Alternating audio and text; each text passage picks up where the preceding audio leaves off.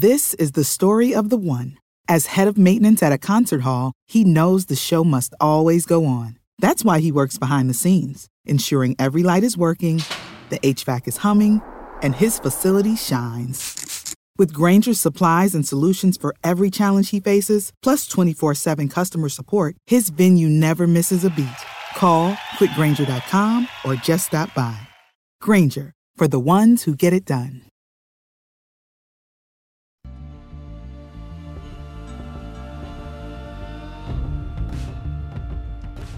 Ladies and gentlemen, welcome back to Miami Nice's detour to Tokyo with Tokyo Nice.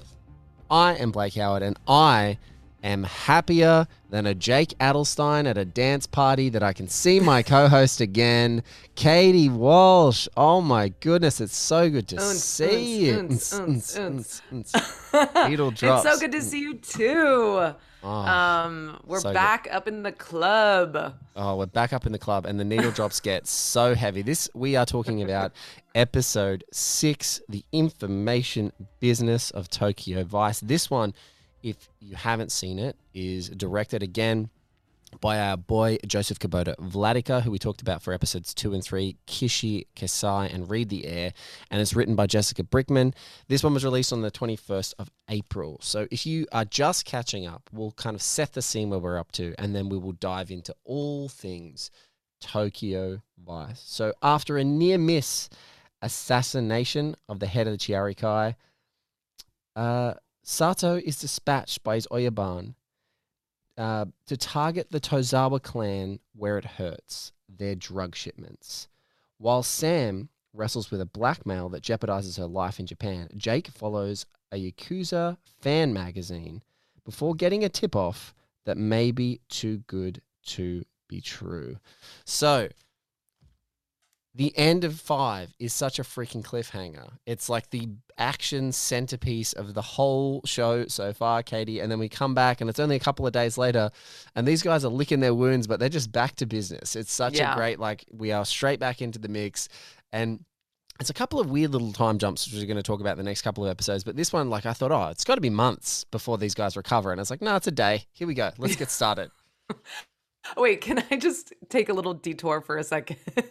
On the time jump. So I had DM'd you this on Twitter when I was watching. Someone is watching on my HBO Max account. I have because someone is watching the episodes. They were watching them before me because I, I I was not watching them on the screener. But so some it was like resume watching, or it was like your next Ah. episode on HBO Max. So I click, okay, your next episode. So I'm watching and I'm like, they're like the plane, the the drug raid, the like um Sato and and um Sam are kind of in like a the doldrums of their relationship and I'm like, wow, they really jumped ahead like 6 months in this series. and then I'm like, this is episode 7 and I have not watched episode 6.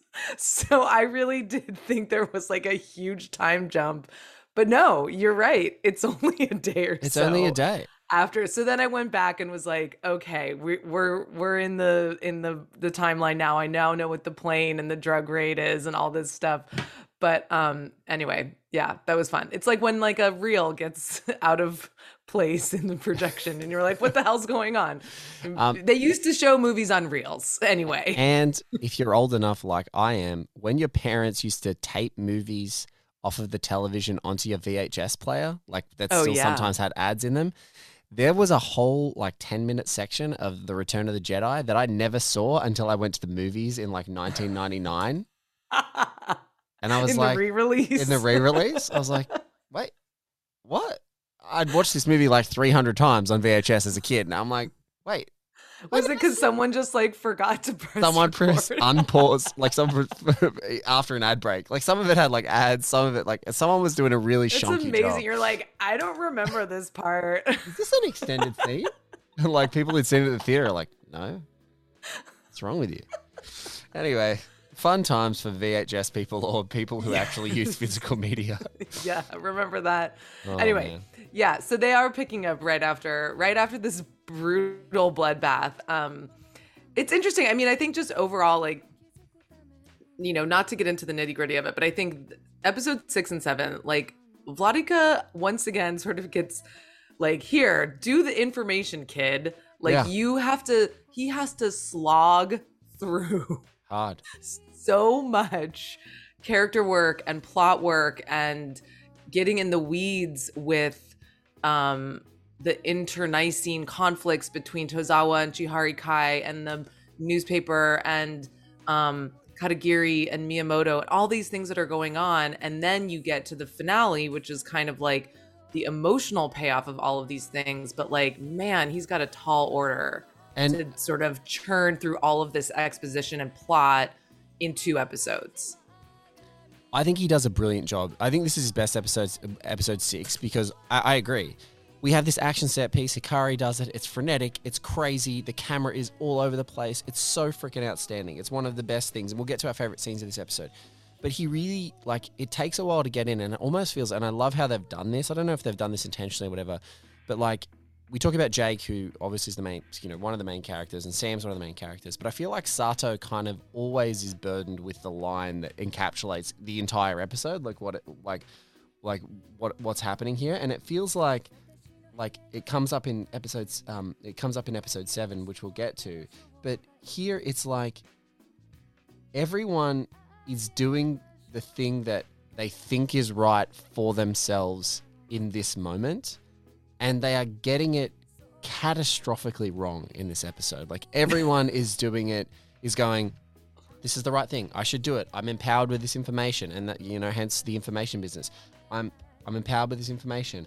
I should make this call. I should do this thing, and every one of them leads to a really, really dark path that is probably, even though there's people telling them, no, this is a bad idea. No, you shouldn't do that. No, you should wait. No, you should not do this everyone gets led down a dark path and i love that it's six and seven really hum together in a beautiful kind of synergistic way but this episode it is just watching people have be presented with something on a platter at, or, or getting that you know that gift you know beware don't look a gift horse in the mouth sort of thing is the episode theme for me it's like everyone gets something that is too good to be true and it always is it's too good to be true Yeah. and so like, let's let's go through some of the sequence of events. So we get Jake first off, um, finds a lead with a this drug addict fan magazine weirdo. Yeah, that guy's weird as hell. Absolutely weird. And like I do love how they sprinkle in these like little cultural things like that we would not if you know if you're a western watcher you I I have no idea. There are yakuza fan magazines. And so it's just like so cool to see that incorporated into the plot um like this and to just immerse us into this world you know? And it's almost like when you go into a newsagent, if you ever still do for any reason, and you're like, you see, you know, fishing and camping monthly, and there's like a, la- a, a lady with a bikini on the front, and you're like, this exists? like they cancelled Empire Magazine Australia. Are you telling me that this magazine gets more subscribers than Empire Magazine? You just can't believe Hey- it. And Katie's like, Blake, Um, the fishing and camping people are a strong they're print media enthusiasts print media enthusiasts. Bless your hearts. Bless your hearts.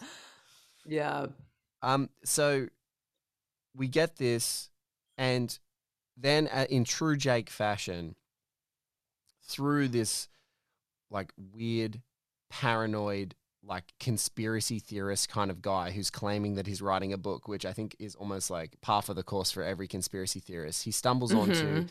a potential in with Tozawa, which is that Tozawa has mistresses. There have been mistresses that have attempted to go to the press and they have gone missing.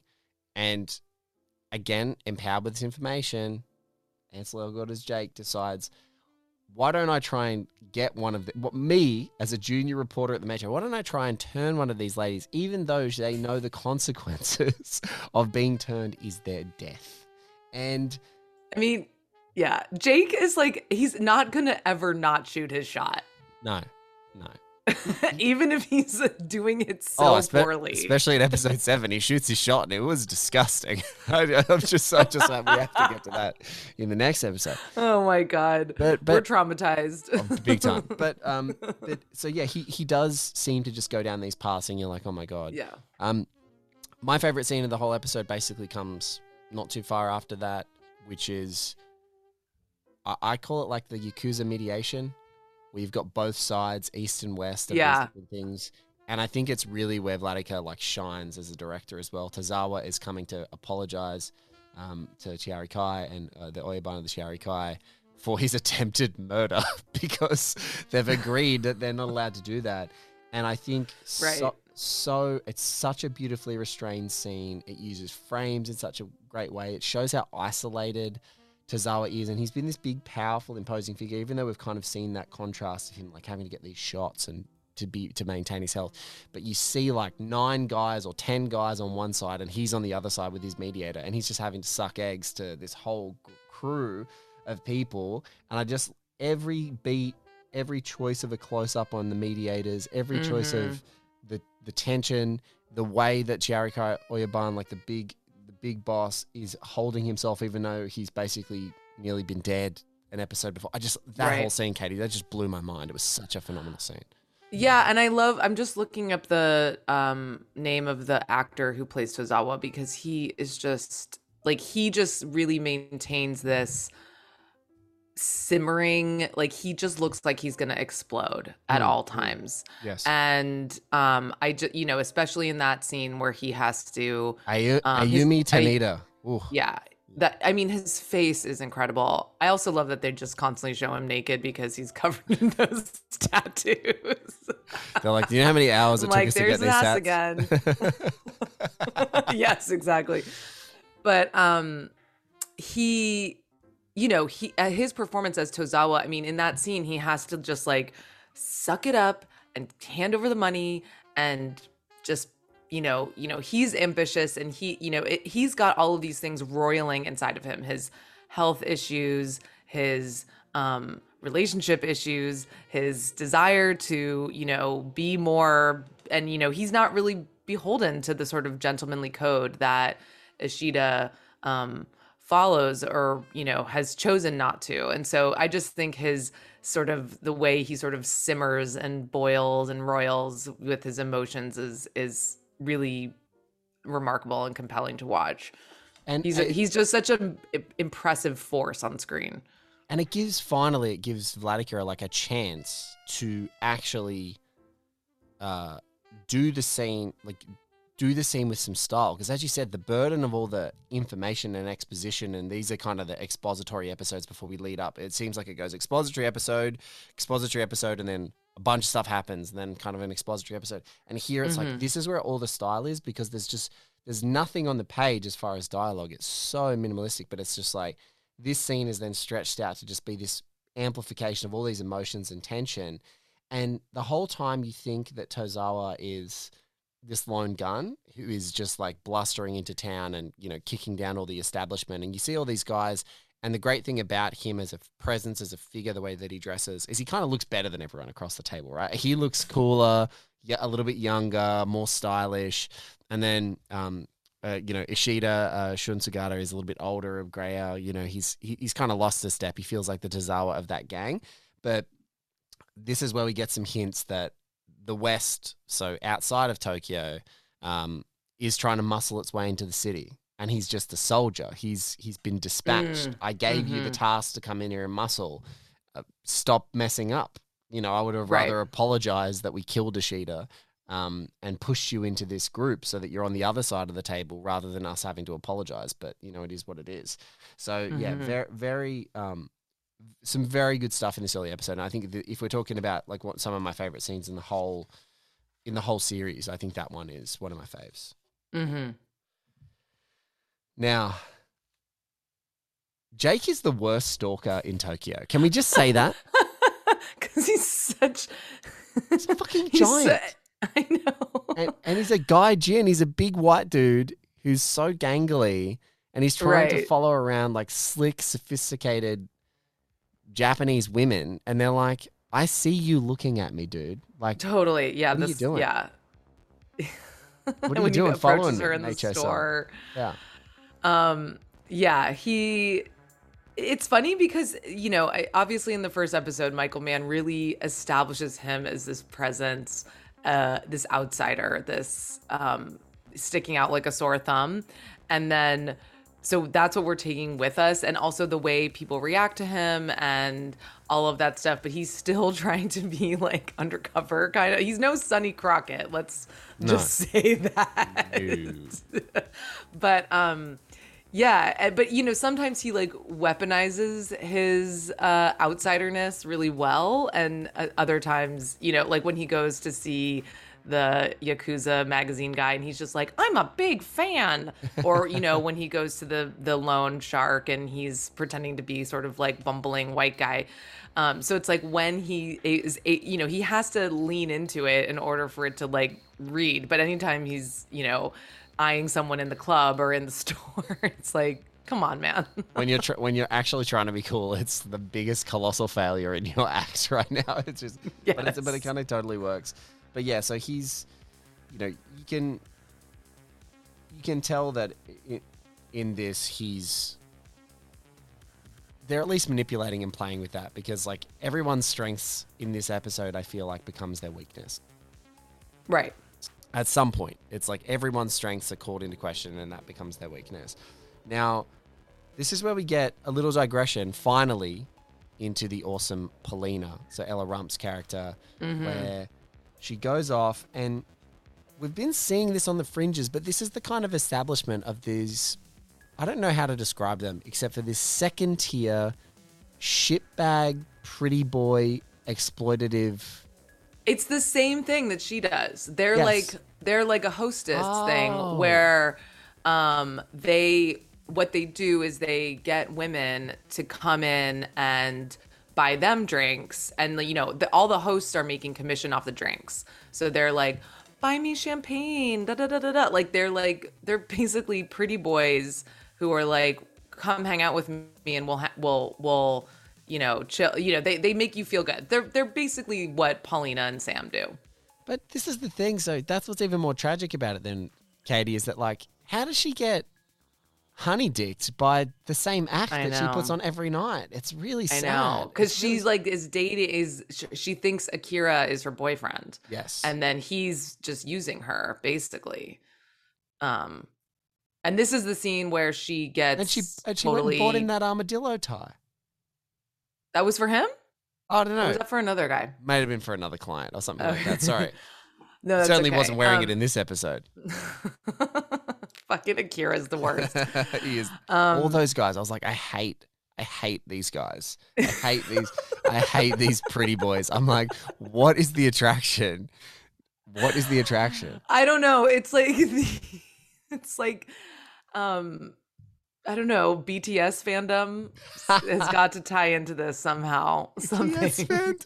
Pro, she was like a, a, a, an original adopter of yeah. everything in the I'm, Tokyo boy band scene in the late. I'm 90s. afraid to any to say anything about BTS. The army's going to come after me. we just met behind the scenes. I don't know what you're talking about, Katie. We didn't.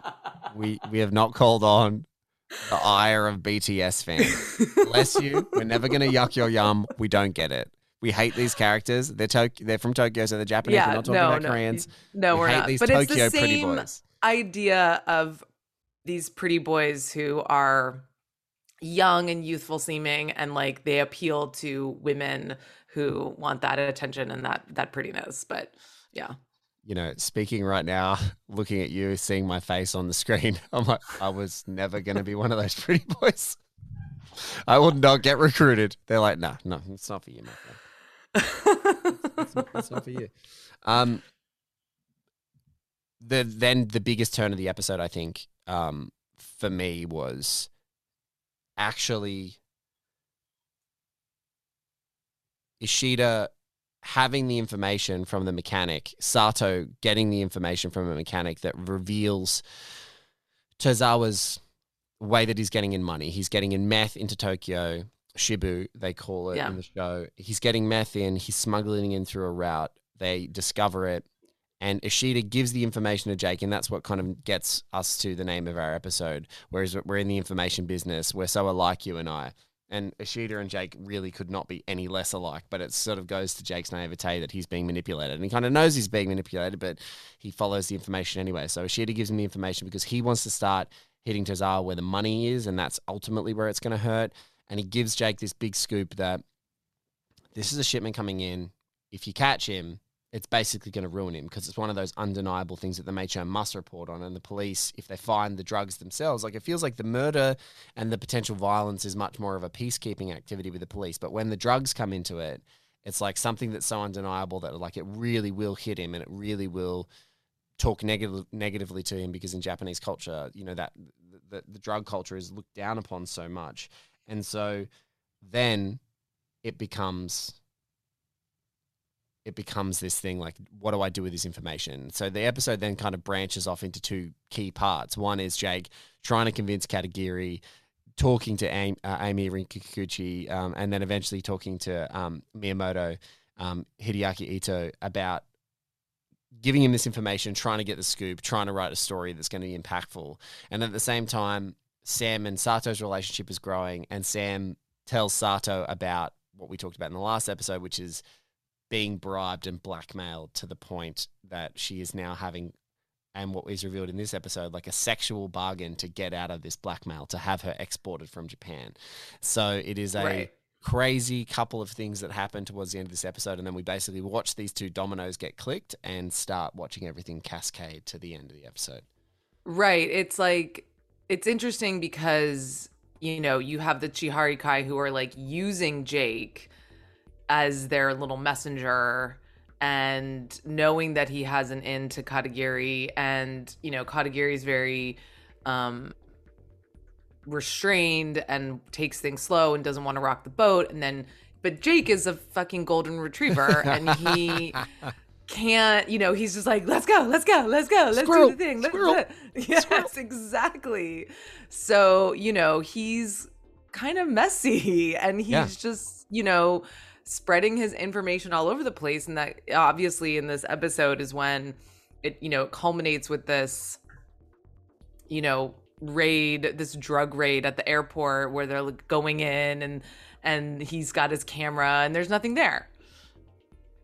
Also, I And- think right. But like, that's what the, that's that's know- Jake's impression of what happens. There is nothing right that's that's what they you know that's what they think is you know that's what he is uh led to believe. And and but you know and it's it's just it, it's just what you i think this i love the title of this episode because it's like what you do with information how you use information to manipulate situations you know when you uh you know the timing of information the um you know it's just all of the size so scope scale like timing scale of information. It's like and and the way it's sort of like pliable and manipulative and like you can kind of i don't know i just think it's really interesting the the way that they uh, uh use that in this world and in this and in this series you know? So i and this obviously is like the one of the episodes where it's like the most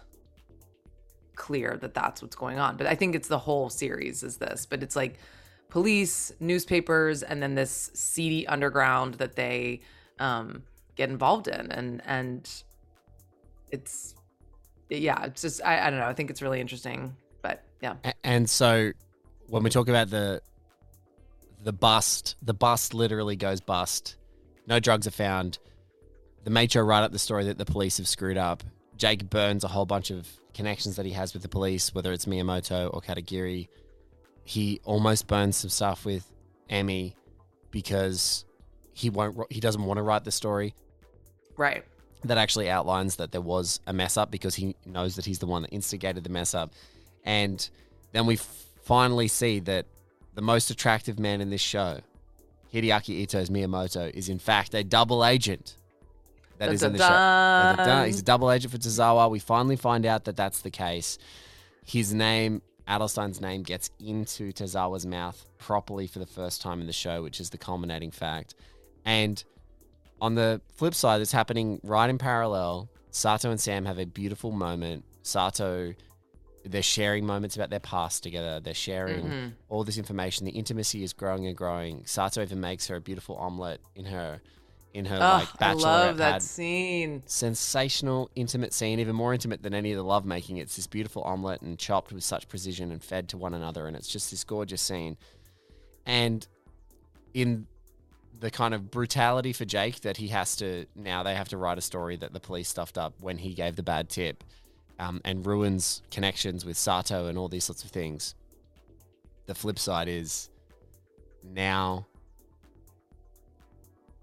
she's given Sato the information about this person who's blackmailing her, and he's Mhm. only got one thing to do with that information. And Yeah. He's put between a rock and a hard place, and he uses a rock to bash a man's skull in. And uh, and by the end of the episode, we have Sato annoyed with Sam because Sam is like, "What did you do?" And he's like, "Exactly what you what I do. You tell me this Right. information. This is what I'm going to do." exactly. Yeah. And and Jake, and at that time, Sato's so in a quandary about what he did for Sam that when Jake comes in all hot and bothered, like he feels like he just got burned by his source, um, there's a huge conflict, a public one, and then everyone breaks up, and it's just like we don't know how the pieces are going to get put back together. And um, yeah, so I I had such a, a fantastic a fantastic time in the way that this episode rolled up, um, and yeah, I just I I I think I think all of the acting was really phenomenal, and they had so much heavy lifting to do, and I think it just did such a great job to actually like progress the episode where it needs to go, because then seven becomes one of the better episodes of the series uh, because they're having to reconcile and have consequences and deal with and emote all those things and convey all the emotions of like trying to fix all the issues that they've now created with this epic this epic moment. Now I've been saving the best for last. We haven't talked about one of the scenes yet, but right. Ella Rumpf's Polina gets absolutely legless at the Akira Club with all these pretty boys. And it is just, this is one of the other stylistically fantastic scenes Right. of the whole show. And- yeah. And I wanted to It- talk to you about it because I know how much she's your girl and she was just fantastic in this. scene. Oh, Ella, I love her so much. Yeah, it's a really tragic scene because uh she's getting shit faced with Yeah. her shitty boyfriend and they're taking advantage of her in the sense that they're taking advantage of her financially. So they're saying she's ordering a Magnum, she's ordering a Don Julio, whatever. I can't I don't think that she orders Don Julio, but they're ordering they're she's absolutely shit faced and they're ordering her, on her tab all this really expensive liquor which is just putting her into debt to this club which is you know this whole series you know as we come you know to the end of it we realize that everything's about information and everything is about who you're in debt to. Yes. and obviously we started out with debts as you know as the driving force of these stories but you you see just how much it underpins the entire social society here and um or at least the stories that we're following. And you know I, yeah i just love ella rumpf so much. I think she is like uh really special actress but yeah the scene is dev it was devastating to me It lo- it's devastating because she starts out like she starts out so hurt that she re- she's realized what's going on, and then she tries to get lost in the fun. Like I'm just gonna try and make the best of it, and so Right. it flows and flows and flows, and it's kinetic and it's moving, and the camera's moving and changing Oh my- angles, yeah. and it's just like so dynamic. And then the dawning, it's like almost like cutting through the inebriation is like, no, the realization's still there. Like it just, it actually Right. just opens the wound even more. And it's like, I'm out of control. These guys are living their best life.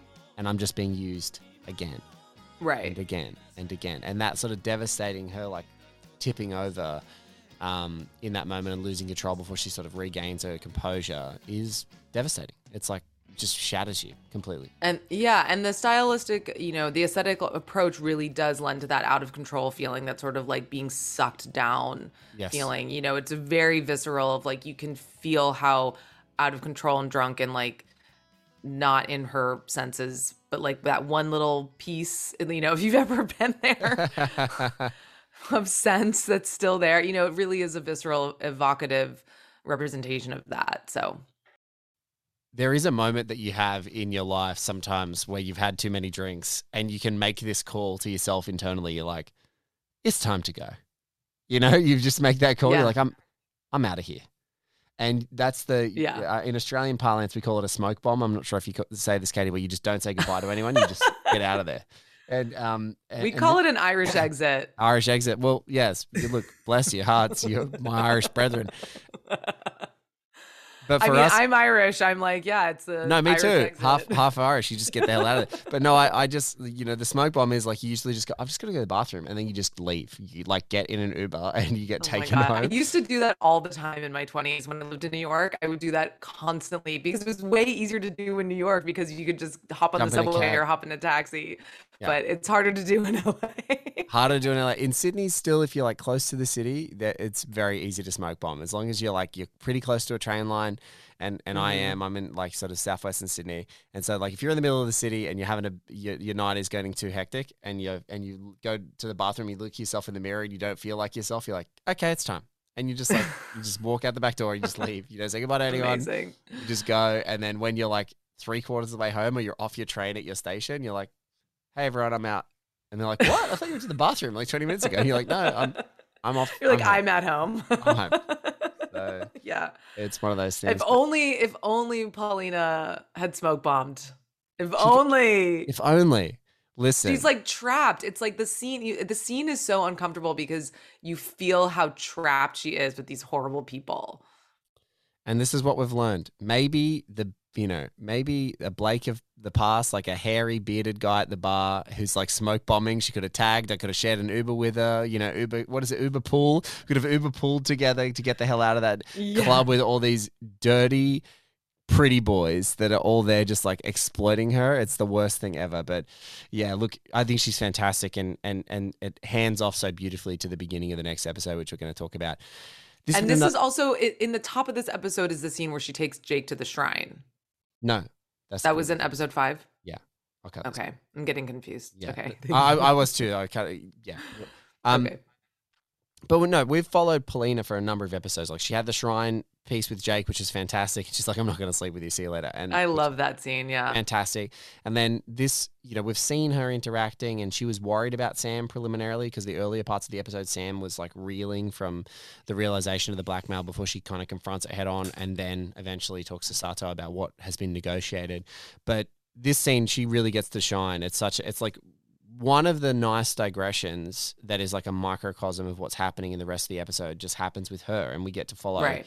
an individual character's experience. I think that's one thing that's a real strength for the show. It, and and casting Ella Rumpf as that character makes you just keep wanting to watch Ella Rumpf in every scene that she's in because she's so magnetic. Um, But yeah, it's a, it's a banger. Now we're gonna roll. Uh, uh, we're gonna take a break. Um, because we're going to do this as a double episode. So we're going to take a quick break and then we're going to dive into everything Tokyo Vice episode 7. Sometimes they disappear. Don't you disappear. We'll be back to talk about it in just a moment. Grand Canyon University's RN to BSN online degree program makes earning your bachelor's in nursing possible. Balance online coursework with local in person clinicals to position yourself for potential leadership opportunities in the time you have from wherever you are, leaving room for what matters. Achieve your goals with your personalized plan and team behind you. Find your purpose at Grand Canyon University. Visit gcu.edu.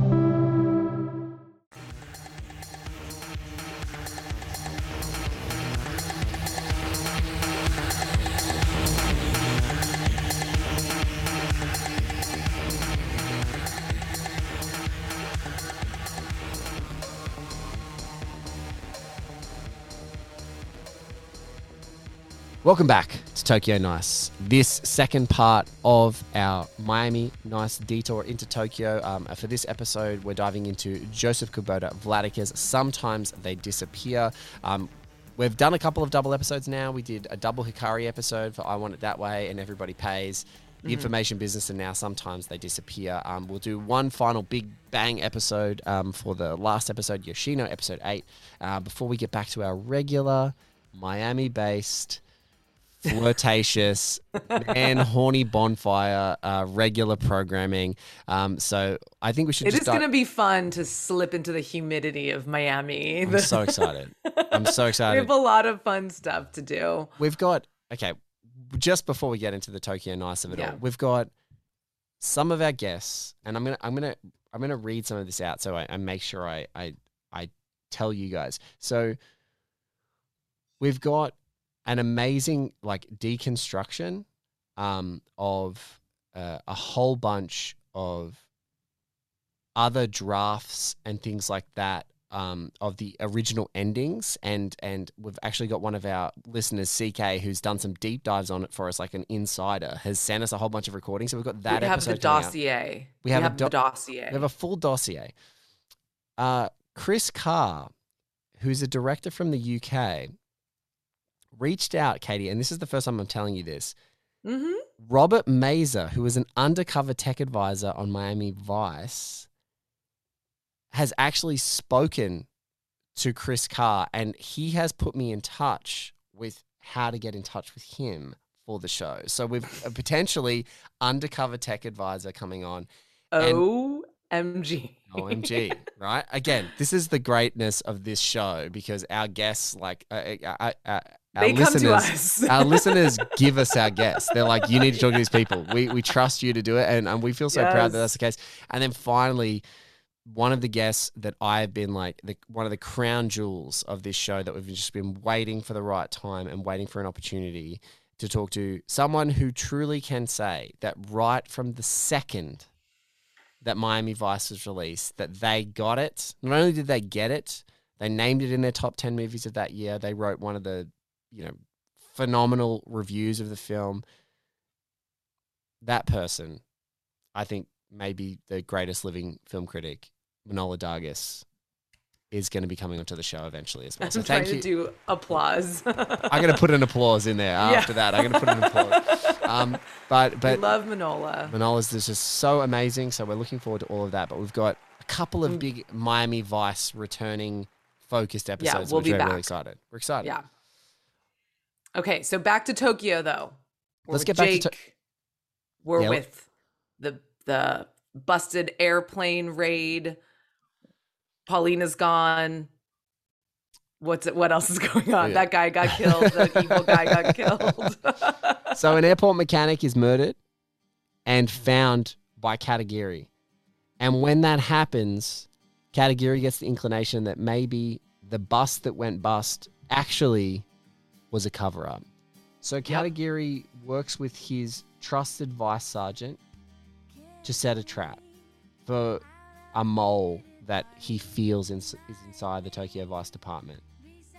Polina looks like she's going to escape. Has one of the greatest needle drop moments in the entire show. The uh, Japanese version of "Kiss Me" for all you Dawson's Creek fans out there. so And it- good. It looks like she may be getting away from these absolute pretty boy shitbags that she's been surrounding herself with. But unfortunately, for Polina and for Jake and for Sam and for Emi and for Sato, there are a whole bunch of consequences and figures, if you like, from their past that sometimes have to hold up a mirror to who they are right now in this moment. Um, so we have jumped forward. Speaking of time jumps, we've jumped forward in time a month after the events of the bus that went bust and all of the conflict. And so we're now arriving at all the characters at this moment. And here we start in Sometimes They Disappear. God, what a title. I actually really love it. I think it's my favorite title of the whole series. Sometimes That They is a Disappear. it's a it's, a, great title. It's a yeah. great title. It's very um, noir. Yeah, great noir title. Love it. Love Yeah. it. So, your girl Polina, right at the top of the episode, listening to "Kiss Me." People are going to Oh, be hearing it so underneath. It's just so like, oh, remember Dawson's Creek when that was appointment viewing? Um, this is another story from. I used to play rugby union, so it sounds tougher than it really is. But I used to play rugby union when I was a kid, and uh, I remember I would go to football training, and there'd be a whole bunch of like very mixed group of guys. We had uh, lots of Pacifica guys, you know, Tongan, Fijian, Samoan, etc. Lots of um, you know Anglo uh, background people. A couple of like mixed ethnicities, such as myself. Like I'm Maltese background. There was a young guy who was like half Filipino, and this big group of like tough guys with stupid you know rugby haircuts, all like getting together and talking on a Thursday night, going, "Yeah, it sucks how training sometimes like eats into my Dawson's Creek time." You know, so. So when I saw this ah. episode for the first time, I, I was having flashbacks to being like 15 and thinking I was tough, but really going up to all the tough guys and they're all talking about how much they couldn't wait to go, you know, watch Dawson's I Creek. love it. It's so good. Such good time. So we start this episode, Polina at the front. This is kind of this is devastating now, this episode in reflection, seeing this moment Yeah. after everything going on. She's like, she's sitting at an outdoor cafe. A limo pulls up. She's listening to her headphones and she gets into this limo and just disappears. and you know, it doesn't seem like a dangerous situation until Sam starts freaking out and can't get a hold of her and is just like this is not you know normal this is not you know what she would do and so it's like we only sort of take our cues of like how dangerous the situation is from Sam Yes. because it doesn't seem like it's a bad situation when she gets into the car. No. You're like, "Oh, where's she, you know, going with some clients or something?" Um And you're like, oh, she's maybe landed some whale client that can can have her picked up and take and whisked away in a, a limousine. It's like, oh, good. She, she maybe has found a a soul for having these dirtbag boyfriends or something like that. Maybe she's found a way out. Is is kind of the feeling that you're getting. And then as soon as Sam is like ringing her, dialing, dialing, dialing, and just getting her voicemail over and over again, and starting to talk to other friends who have not also heard from her, it's just like, okay, this this is a problem. Right. I just a quick tangent. This reminds me very much of this very high profile murder that happened um, where uh, it was a woman named Lucy Blackman. She was an English an English girl who was working as a hostess in Tokyo and she was taken by one of her clients to this like remote island and murdered there. And I remember listening to, I think I read the true crime book about her but it was a huge story. So I sort of feel like in a way they're kind of um, that's kind that's lingering in the background for me this this real story of of the vulnerability of girls who are not from Japan who are um, working in these clubs that sort of sex work adjacent and um, uh, you know putting themselves in vulnerable positions they don't have huge support systems you know they are they are each other's support systems And um like you said, it's sex work adjacent, but then the the grind of the system and the lack of support eventually means that they put themselves in a position to be trafficked, to be like to be in Mhm. like this crippling debt where they have to take the next step in the leap, and once they go into that pool, it's like jumping off a deep end, and and and in this moment, like, oh, it should be nice. Hopefully, this is going to all work out, and right and immediately it's like, oh, nothing's working out in this show. Like in the nicest possible way. No one's, no one's having, no one's having a great time. Um, lots of people, lots of people are, are, are going down it paths. ends up being quite bleak yes, you know i'm sure we'll touch on that um when we when we get to the final episode but you know right now we're sort of like in this really precarious moment where like things are going down fast. Yeah, and things are not going well but it's like are we gonna figure this out? And um you know they're they're scrambling to to to see what they can do. This this I like. Um, Sato is we, we find Sato negotiating uh, in, in inverted commas at the beginning of the episode, really beating the living crap out of someone and covering them in lighter fluid and holding a lit cigarette over their head to say, if you don't sign this contract for Ishida um, uh, and the Chihara Kai, we're going to just burn you alive. And they're like, okay, okay, okay. So good, good, good, good negotiating happening negotiating yeah negotiating is is kind of what and um and what one of my favorite the reason I wanted to bring that scene up is because Ishida says something that I think again Sato and Ishida seem to just have these great lines in every episode but he's like what what makes you think you could go and negotiate like go and try and get more money from you know t- the Tozawa clan like once you're with us you're with us hmm and I was just like, "Oh my god!" Like that's such a that's the whole culture of this series. It's like once you're with us, you're with us, and if you if you go away from that loyalty and that loyalty that underpins everything in the series, there's always consequences to that. And it's like, and sometimes you're a slave to your loyalty, and then that takes you down the wrong path because you're doing it for loyalty's sake, right? And so, um, so we see Jake trying to reconnect with Katagiri, calling him ten thousand times. Katagiri's like, "Nope, I'm not. Um, I'm not. I'm not having it." And and then finally, um, we see our boy. Uh, we see our boy Miyamoto. Um, who shout out to Maria Lewis. Um, Yes, I'm so glad you brought this up. is only just discovered the series. Um, we, as you talked about before, someone's watching your HBO Max. That comes from sharing a password. Um, and and Maria and I share the our, the Prime in Australia, the Prime Video password, which also has our Paramount Plus subscription on it. And she was like, "Oh, I'm you know watching."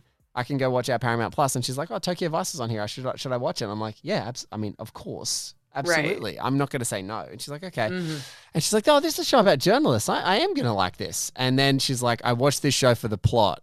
And it was Hideaki Ito, a picture of Hideaki Ito. And she's like, this is the plot. And just like, I kept seeing videos of him on screen uh, being shared on Twitter. And I was like, this is this is a good this is a good discovery. She's, she's I- I definitely part of the show. I saw her um, Instagram story, and she she was like, "This is the most attractive person I've ever seen in my entire life," and I was just like sending her so many flame emojis. I was just like, "Flames, flames, flames, flames!" Like, join our club, join our club.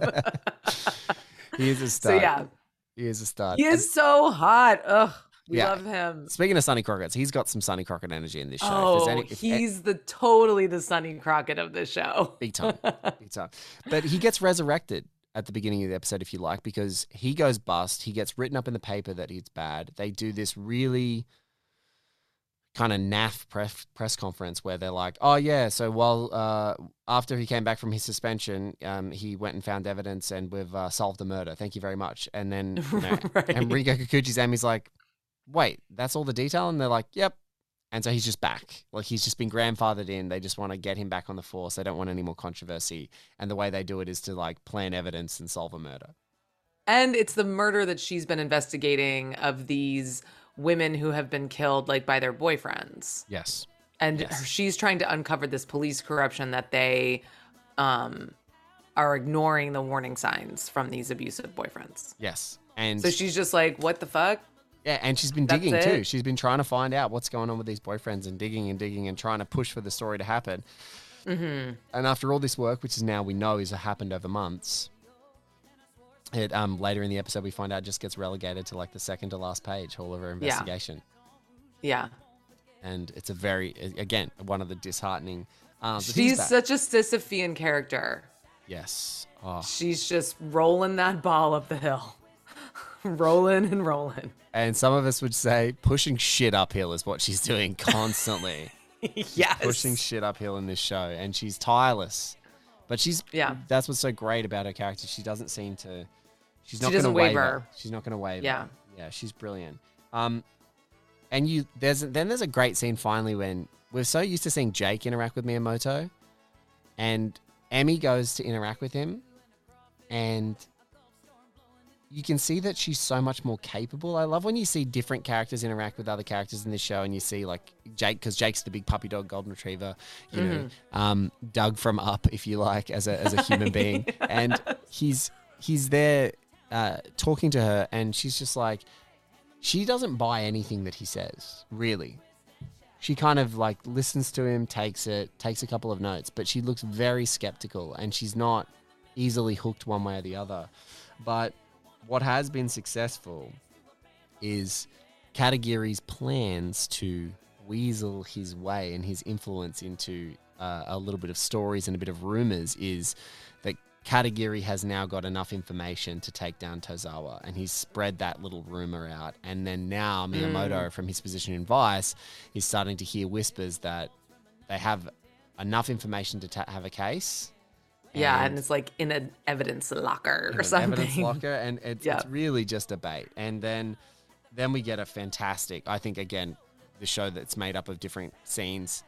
A Miyamoto and Katagiri interrogation scene is Mm-hmm. Ugh. just sublime, sublime. So good. It's the yeah. best. a be- oh, one of the best of the whole show because you can tell that Watanabe's Katagiri is just like just pu- putting it on a platter for for Miyamoto to take the bait, and it's just fantastic because he does. He takes it hook, line, and sinker.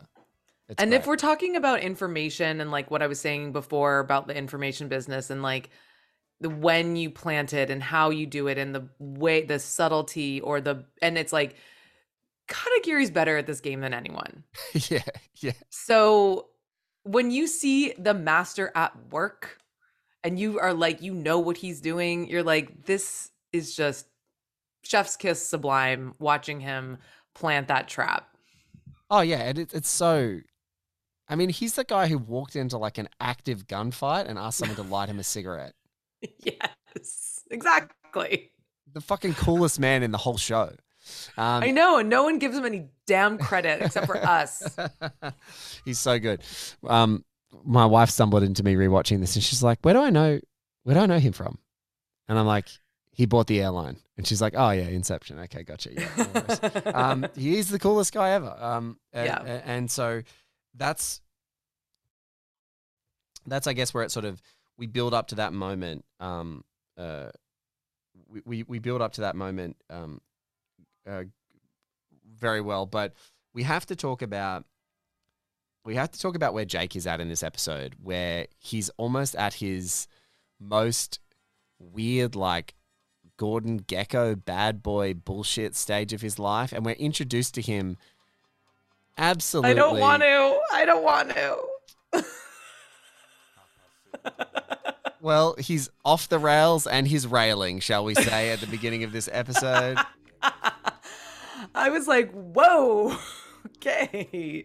Ansel Elgort, bless your heart, my friend, but you're the person I least want to watch have sex, even pretend sex in a show. And uh, yeah, so he's found his he's found his comfort, you know, revisiting this prostitute character that Sato introduced him to in a previous episode, and so he gets a call from Emi to go and do some investigations, and he's Uh, mid- in in middle of coitus. in mid coitus. Hi, well, this is this is where you have voicemail for. You know, like you. This is where you send the call to voicemail. Hi, you've reached Jake Adelstein. I'm mid coitus right now. Please leave me a message and I'll get back to you. as possible.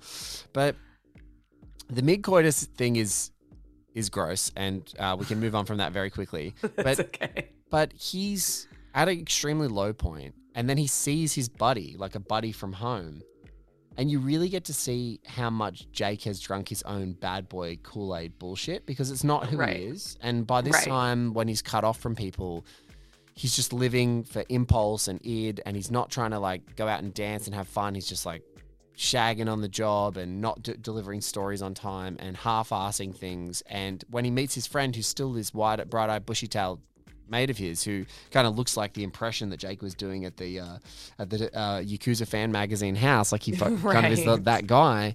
It's it shows that he's he's off his path, and so he becomes like this reflection for Jake for the rest of the episode as we lead through some other events as we're coming up to Mhm. to kind of go. You're in way over your head, and you're acting completely irresponsibly, and you're going to get if you don't get hurt, you're going to get other people around you hurt, and I think it's kind of a bit of a road a road to Damascus moment for Jake as far as like how he's going to approach the rest of his life in Tokyo and doing what he's doing. I also appreciate the detail in that scene of like where they sort of test each other. He's like, I don't know if this is a hallucination, but then they he sings him a line from a musical and then Jake sings it back and like you're like, "Oh, these are just a bunch of theater nerds." And like Jake is not such a like Mr. Yakuza reporter bad boy. He's a musical theater nerd from St. Louis and like that's let's remember that is who Yes. we're dealing with. And this kid is like in college, like they're college age. He's young. He's, you know, he's obviously running away from who he was and putting on this persona and and doing it in such an extreme way, you know, due to whatever reason. But you it, you need to have those reminders that that this is who this person actually is. Yes. And um it leads to a wonderful scene where Tozawa sort of confronts his mistress. It feels like a moment where Tozawa is finally feeling his I don't know, like his impending uh, demise, if you like. Like he's Mhm. he knows his health is going down. He's in the middle of these hostilities with rival gangs, and it feels like, oh, you know, I'm, what, what if I'm what am I going to do when I'm not around? And his mistress saying that one day she just hopes to own a house. Absolutely gets the reaction from Tozawa of hostility and that you're like waiting for me to die so you can get out of this situation and he just like threatens her life like immediately and kind of like immediately pushes her away and she's out. She's basically out in that moment. Mhm. it's a really incredibly tense scene and it's a dark scene and he's so fantastic in it. And then it leads to later on in the episode when she's out of favor um, being on the dance floor 9 p.m till i come by atb is in the is on the club and insomnia by faithless um, is also on there as well and it is just like it is some real deep cuts early 2000s clubbing beats. For I'm like, I don't but, uh, even, I couldn't even pull that. those Um, names. Uh, so so uh, oh no, I went to look them up because I'm like I've Oh, danced to these. I've danced to these songs a lot, and I just need to. I would need to. I need to you need go to and know. You need I to need- Shazam that. We didn't have Shazam back then, so No. you know, we're just like this song rips. Um, and you know, so I, I just I'm just waiting for them to drop Darude Sandstorm. Oh, when the sandstorm comes. I can't keep going. Okay. beau- and with the beauty of editing, you know what's happening. We're taking a break to listen to some sandstorm.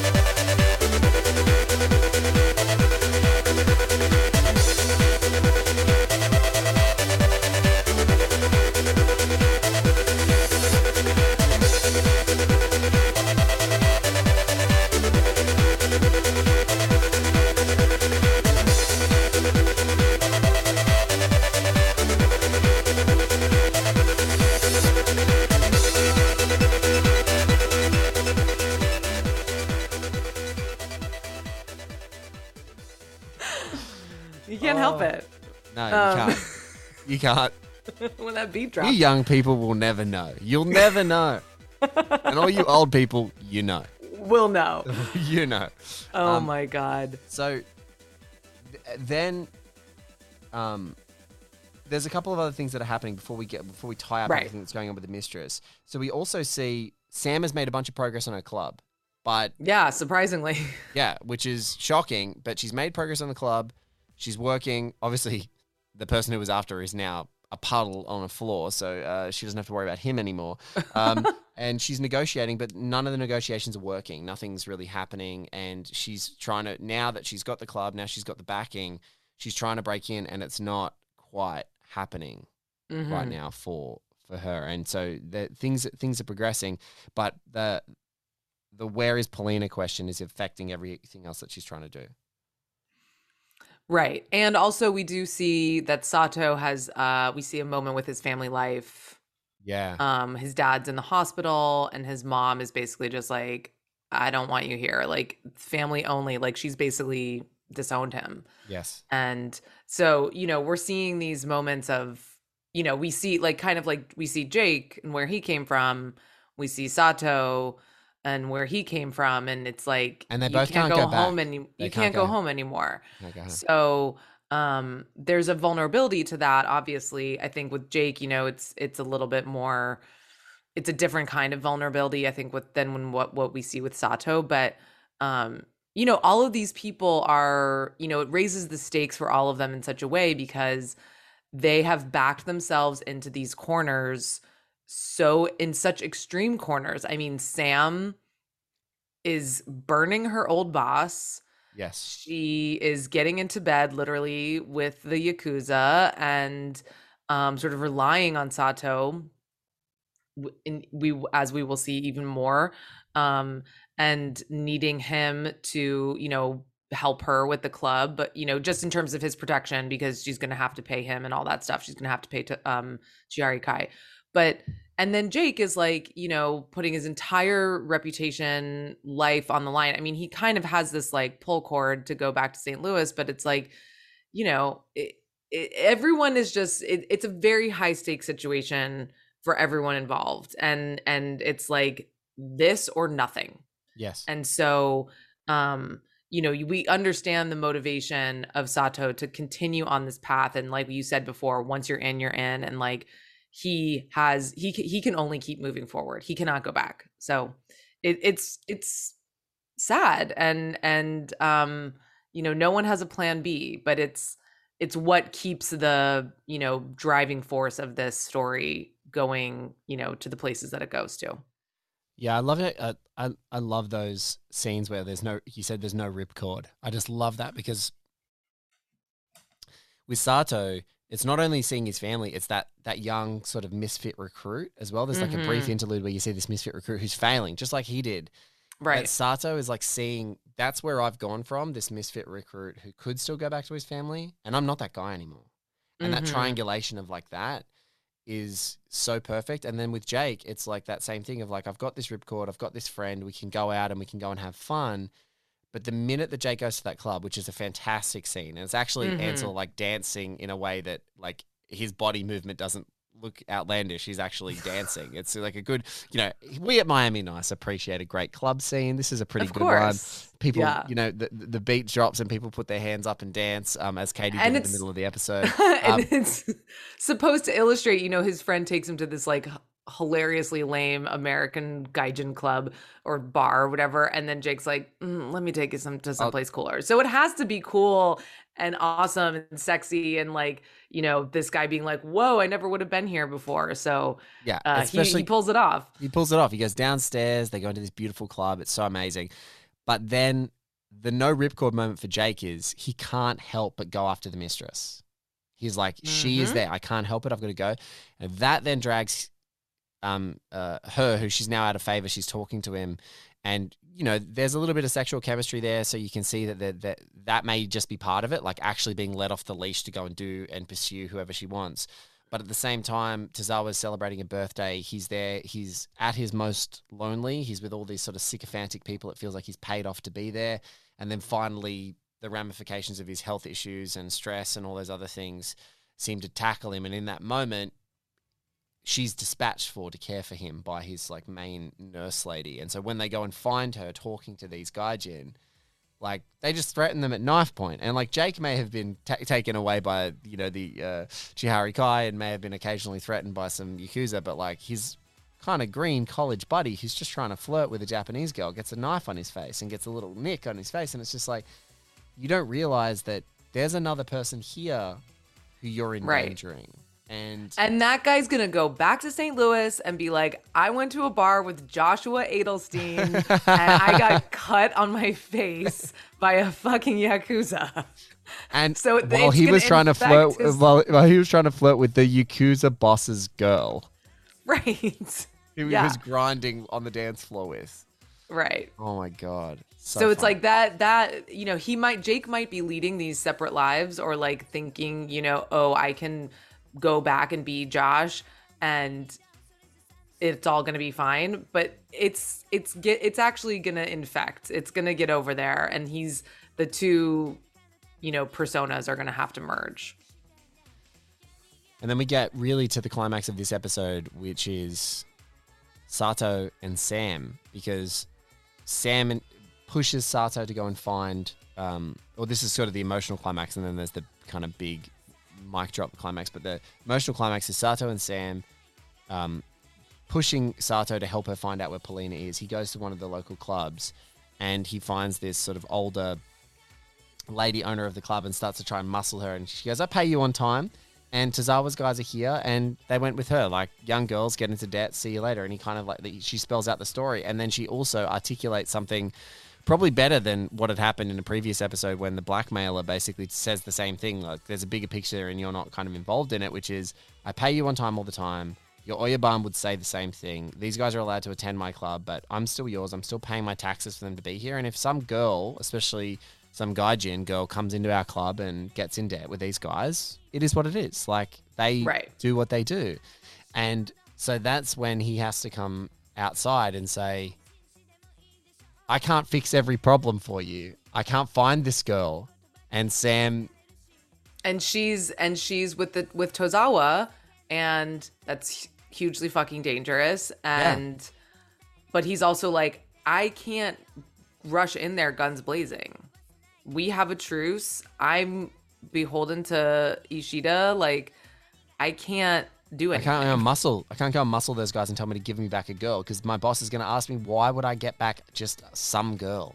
Right. And he can, you know, he can obviously murder this, you know, blackmailer, like you said, but he can't uh he can't get involved into the like web of, you know, networked organized crime that's going on here. He can't go up, you know. No, and blood is on his hands. I think this is the thing that we maybe didn't cover as much in the first part of the episode, but like the brutality with which he dispatches that blackmailer and like bashes his face in, firstly with the physical with his physical hands, and then Mhm. with with whatever that ornament was that kind of destroyed him. It's like you know that he has this volatility and this violence and you know as Ishida said to him earlier you know was that your first kill and he's like yes and you know he's like the second gets e- the, the next ones will be easier and it shows that he's like he's willing to kill but he's like he's now at least he knows the landscape i can't just go in and kill everyone like that's not how it works Mhm. and in this moment it's kind of unfair because sam's like oh i need you to help me find polina but he's like i can't just go and kill people she's in trouble with the Tozawa clan. Like I can't fight the whole clan with my fists by myself. And so Sam does the most probably like reckless and like silly things. She just like leaves, they get into a fight. She goes off to see Jake and which is after Jake has attempted to say sorry a couple of times and kind of ruined it colossally um, um, uh, on numerous occasions. She runs back to Jake for help. Um, and we get Jake empathizing with Emi, firstly, that her story hasn't got anywhere. But then the needle drop of the episode is the final part where Miyamoto, late at night in the police department, goes to find Katagiri's apparent dungeon, closet, uh, secret At the behest of to- Tozawa, Tozawa's like, "Go get that shit. Go get it. I want it all gone. And he goes to go find all this evidence that can lock him up. And when he gets in there, all he discovers is an empty room and a camera. And on the other end Yep. of that camera is Katagiri staring down the, excuse me, staring down the barrel, looking right at him, going, "I caught you. I knew it was you. I knew it was you. Yeah. no, And- yeah. And, and so we're left at that cliffhanger before we get to the final episode, which is just freaking awesome. And eh, what is so great about Ken Watanabe's face, it's not satisfaction. It's Mm. like I knew this would happen, and I'm really disappointed. It's It's like, like, he's, resigned. he's resigned. He's like, oh, so this is where we're at. Like their tendrils are now in the police department. Before we were the peacekeepers, but the only way they can be getting bigger and causing more harm is if people have got, you know, money on the line. Basically, if people are benefiting from them being more successful. So. Oh, such a good one. And the needle drops in this episode so far. I mean, we've had a couple of great needle drop episodes, but Kiss Me by Sixpence None the Richer and the you know the the um uh Club tracks. the club tracks, that's just fire. Absolutely fire. Yeah. Like this episode is uh getting yeah, getting getting so fantastic. Totally. Yeah. It's uh I love I also love love love the way uh Josef Wladyka uses neon. I'm obsessed with the way he uses Oh, neon in yeah, the did- streets and like it it's just beautifully shot. I just love it. And Polina's Polina's demise in episode six, you know, she's like when she's doing that, it's all red neon, and then in the club, Mhm. it's beautiful neon. Yeah, he's he's really good. And I The lighting is just gorgeous. a couple of times in my notes, Katie, I've just written location, location, location. Like how Mm. amazing physical Mhm. tactile locations, whether it's the Onyx Club, which they built purpose, or just the transitions between different stages and different houses and different alleyways, and just like that they feel like they're alive, they feel like they're textures, they feel like they've got scale. Um, Mhm. It's just the uh, the money they put into the production of this show is totally an elevation. Like they, the fact that we get to be in these places, walk down these big elaborate ornate stairs into huge clubs, and they have scale. It's just like it doesn't feel like a really small thing. It feels like a living, breathing city that they're No, it's of. sprawling and it's it it really is capturing the feel of the city I- in just the littlest ways like just Jake going into a store and the items that he picks up and the way he carries a bag or something like that like I'm just like I want to go there and like drink that coffee and eat, carry that bag and like get that you know what I mean I want to have that damn omelet and those you know Japanese barbecue. Like I'm just like it feels so real and tactile and um, visceral um, all the time, and the sense of place is beautiful. And I think we're lacking that. We're hungering for that so much in movies and TV is a sense of place because it's all green screen usually. So it's like such a treat to be immersed into a world. Yes. And look, before we get to the final episode, Tokyo Vice Series 2 has been announced. And I've told Katie, look, we need to get on the blower. We need to get on the phone and start talking to the HBO Max people and say, two tickets. Two tickets to Tokyo, Two please. tickets to Tokyo, please, on set for us. We can dance with the best of them when Darude drops Sandstorm. We can dance with Jake Adelstein, hands up in the air. We're ready. We are ready for the assignment. Tokyo Nice live from Tokyo. Um, we're ready for season two. If they ever want to do that again, we might do another digression, but we we do have to do this final episode of Tokyo of Vice Yes. Series One, and we do have to get back to Miami. Um, so, Katie, this has been so fun talking to you This again. This has been great. We're Um, back. We're back. It's so nice to see you. Um, whenever Katie talks on other podcasts, I feel sad because I'm like, I want to talk to my friend. No, I'm just kidding. I, I, so I. I loved hearing you on the B side. If you haven't had a chance yet, go to the B side podcast. Our friends Dan and Connor over there do a fantastic job. I've been on for Pakula. Katie did an epic episode all about Val Kilmer, um, and uh, and it was just so nice to so nice to hear you on that show. But we're back with Miami Nice um, very soon. Tokyo Nice is almost wrapping up, and then we've got, uh, like I said, a stack of episodes, a stack of call-ins, and some maybe fantastic future guests uh, to bring to you for all things Miami Nice. And the Modern Man Horny Campfire We'll be back. We'll, We'll be, be as back. we'll be as horny as Ansel As- Elgort as- was in this episode. yes, we will.